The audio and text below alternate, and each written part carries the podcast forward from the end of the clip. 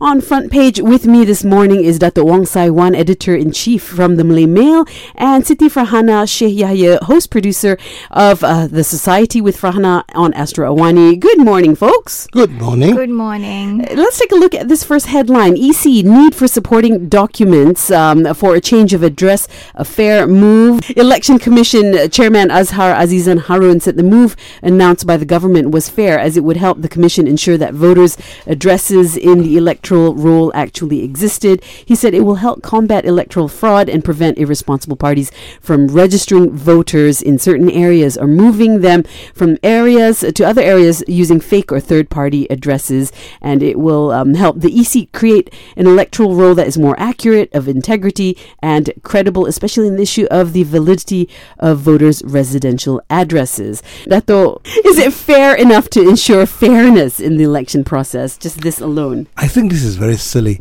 Democracy is about who I want to vote for. If tomorrow my brother decides to contest in Johor Bahru, is it wrong that I move my voting address to Johor Bahru to express support to my brother? There is only a finite number of voters. If a party A moves supporters to B, I mean, in his A area, he would have lost out in the number of voters. So it equalizes. So really doesn't make a difference. It doesn't make a difference, yeah? But uh, but I mean, I read that they wanted to you to show your electricity bill or your phone bill to prove that you live in the area. Mhm. I don't know. I, somehow it's, it, it feels like this freedom of speech thing. It, on one hand, you can speak, but uh, you must follow ten thousand rules. It really doesn't affect democracy. I think integrity of electoral roll is about how genuine the voter is. Is that person alive? Mm, that's important. Yeah. Uh, City Front, and, and another issue we need to address as well, or the EC needs to address. Uh, Siti Farhana, what are your thoughts on this? I personally feel that the EC has taken, you know, a few progressive steps for electoral reform and, you know, the current ruling on, you know, on the need for supporting documents is actually a move in the right direction because, you know, it is something that is sort of calculated to ensure sort of free and fair elections and to avoid electoral fraud as sort of announced. But certainly there is plenty room of improvement. On parts of democracy, I feel that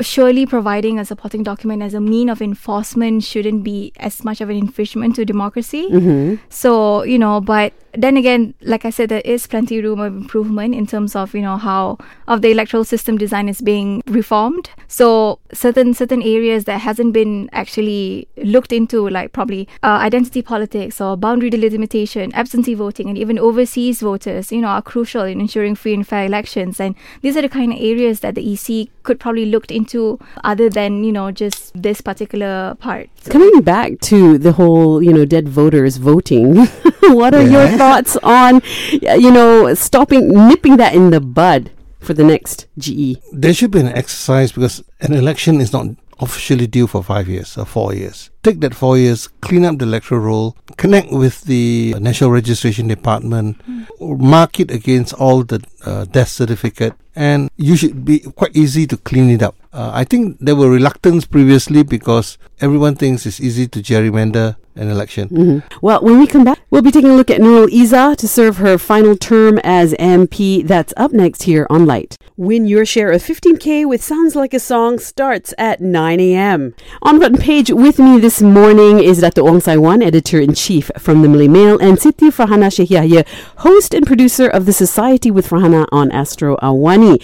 Now, the Permatang Pauh MP Nurul Izzah Anwar has revealed that she will be serving her final term as a federal lawmaker in a report that came the same day as she quit the Parliamentary Public Accounts Committee, the PAC. She was quoted telling Singapore Straits Times that she was disappointed with the Pakatan Harapan administration's slow pace on reform and policies, and she cited Putrajaya's obsession with one MDB as a factor and not enough focus on bread and butter issues. She said, one MDB can serve up to a point. After that, people want some comfort and improvement in their daily lives, which I'm sure we can all appreciate. And earlier this week, she and Segambut MP Hannah Yeoh protested against keeping Kiandee as after he defected to Bersatu recently, both insisted that the PAC must be headed by an opposition MP. Dato Wong, can you tell us what the PAC actually does? What the PAC does is that it actually can call up any financial matters that affects Malaysia. People tend to think it's only about the government. It could be anything. It's a public accounts committee. Right. Anything that affects the public financially, the PAC can call it up, question it, summon people to testify, and censure. That is about the limit of the power of the PAC mm-hmm. because its report are supposedly public, except for one that we all know of. Mm-hmm. So her quitting the PAC is symbolic. Her threatening to quit as an MP is also symbolic. While I agree with her that this present government has pushed the obsession of one MDB a bit too far, although it is quite a lot of money, I don't think you should threaten your own party, your own coalition in that manner. Right. What are your thoughts, uh, Siti Farhana? Yeah, I think just looking back, the very role of the PAC to ensure that accountability and presence in all aspects of uh, pertaining to public expenditure, there probably is a need for her to basically petition that you know the chief to be from an opposition to ensure that the system of check balances for the government is still in place. I think you know for us, fresh off a 61 year old ruling, uh, government ruling, we do not want you know the same mistakes to happen twice, especially right under our noses. You know we've had many promises being made, many manifestos in parliaments and all that jazz, and I think nearing a year already of the government ruling, the new government ruling, uh, it's time for the government to actually really deliver their promises and just stop giving in to probably defectors and you know go through the checklist and the manifestos and actually check what's Right. been done you know what's what what is there to do Right. And she said other things as well to the Straits Times in Singapore, yeah? Among Oh, she them, did. Yeah. I do not know if this is something that runs in the Ibrahim family blood. That, that that family seems to have a knack to speak to foreign media and on important matters. Mm. I wonder whether it is a conscious decision or my colleagues in Singapore are super journalist. I'm not very sure. I can't put my finger on that.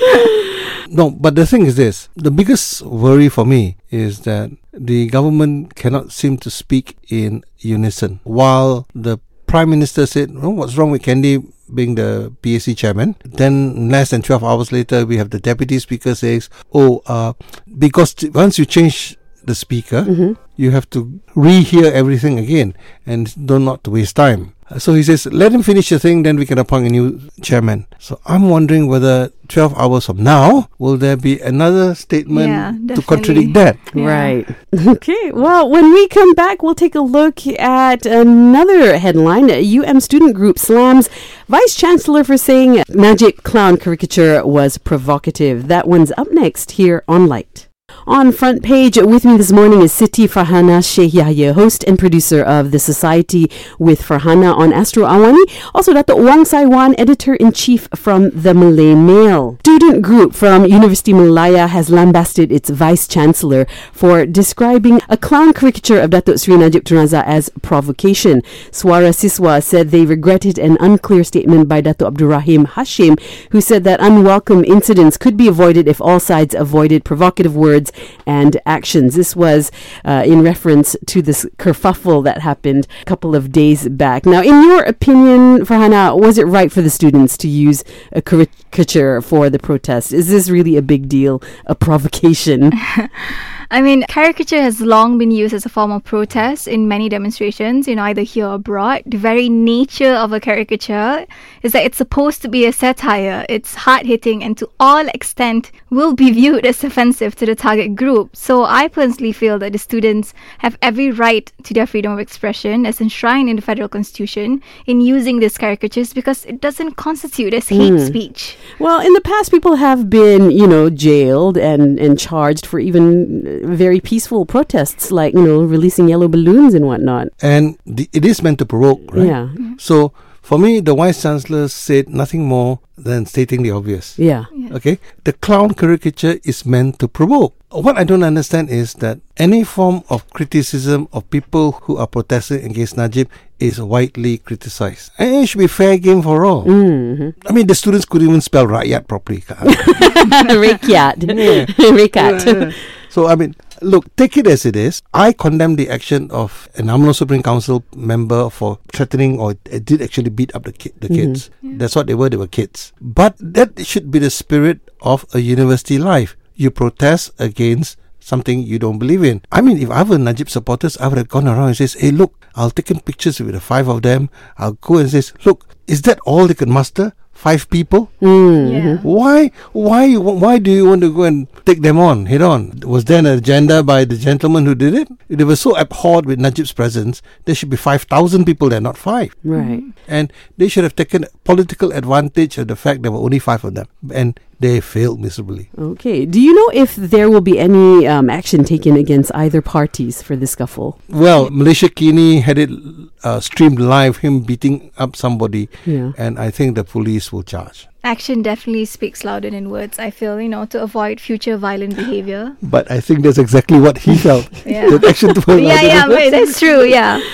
Coming up, we'll be taking a look at the uh, signboard saying Japanese heroes. We're here. That's up next here on Light. Win your share of 15K with Sounds Like a Song starts at 9 a.m.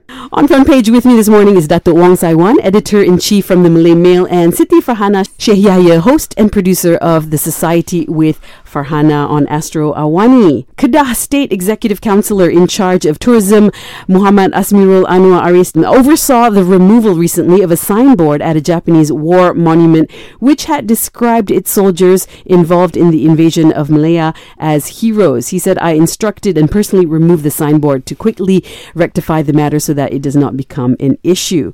Uh, he said, We will be putting up an anti war board. It will serve as a lesson for the future generation to stand against war and racial sentiments that could lead to war and disharmony. Given the historic context of the Japanese occupation of Malaya and the atrocities carried out on the, the local people during this wartime, is this monument even appropriate? And has anyone objected to the signboard so far? I think everyone objected to the signboard. yeah, it caused quite uh, you know uproar in social media and also in you know other media platforms that the signboard was just inappropriate and that it was rather insensitive, you know, to be labeling them as war heroes when you know we have had a long and brutal sort of Japanese occupation.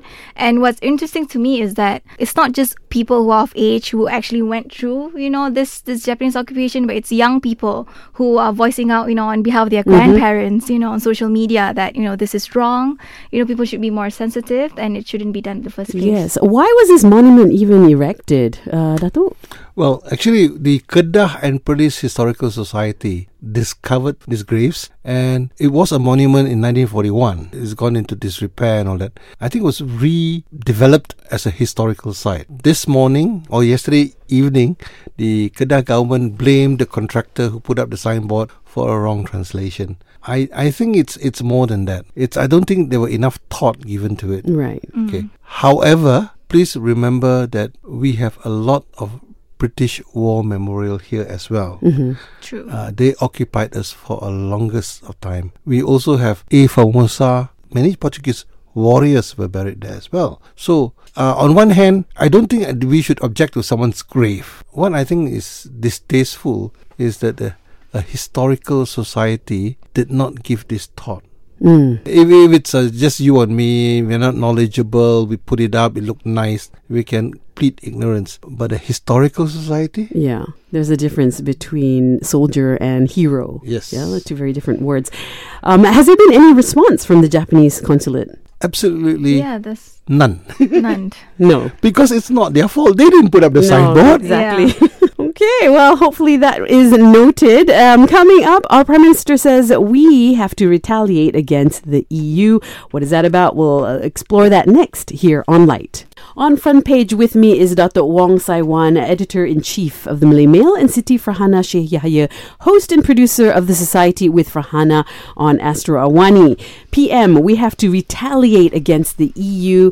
Um, he says that the European Union are vilifying palm oil and trying to impoverish the nation, and it is time for Malaysia to retaliate. There is a war on our palm oil, and we have to protect our country's wealth. He accused EU countries of feigning concern for wildlife and the environment, when in actual fact, their main concern was the tough competition given by Malaysian palm towards edible oil produced by those countries. Um, uh, what are your thoughts on this, Dr. Wong? 30 years ago, our same Prime Minister launched the Buy British Last. hmm I remember that. Okay. A bit before your time, Anna. okay.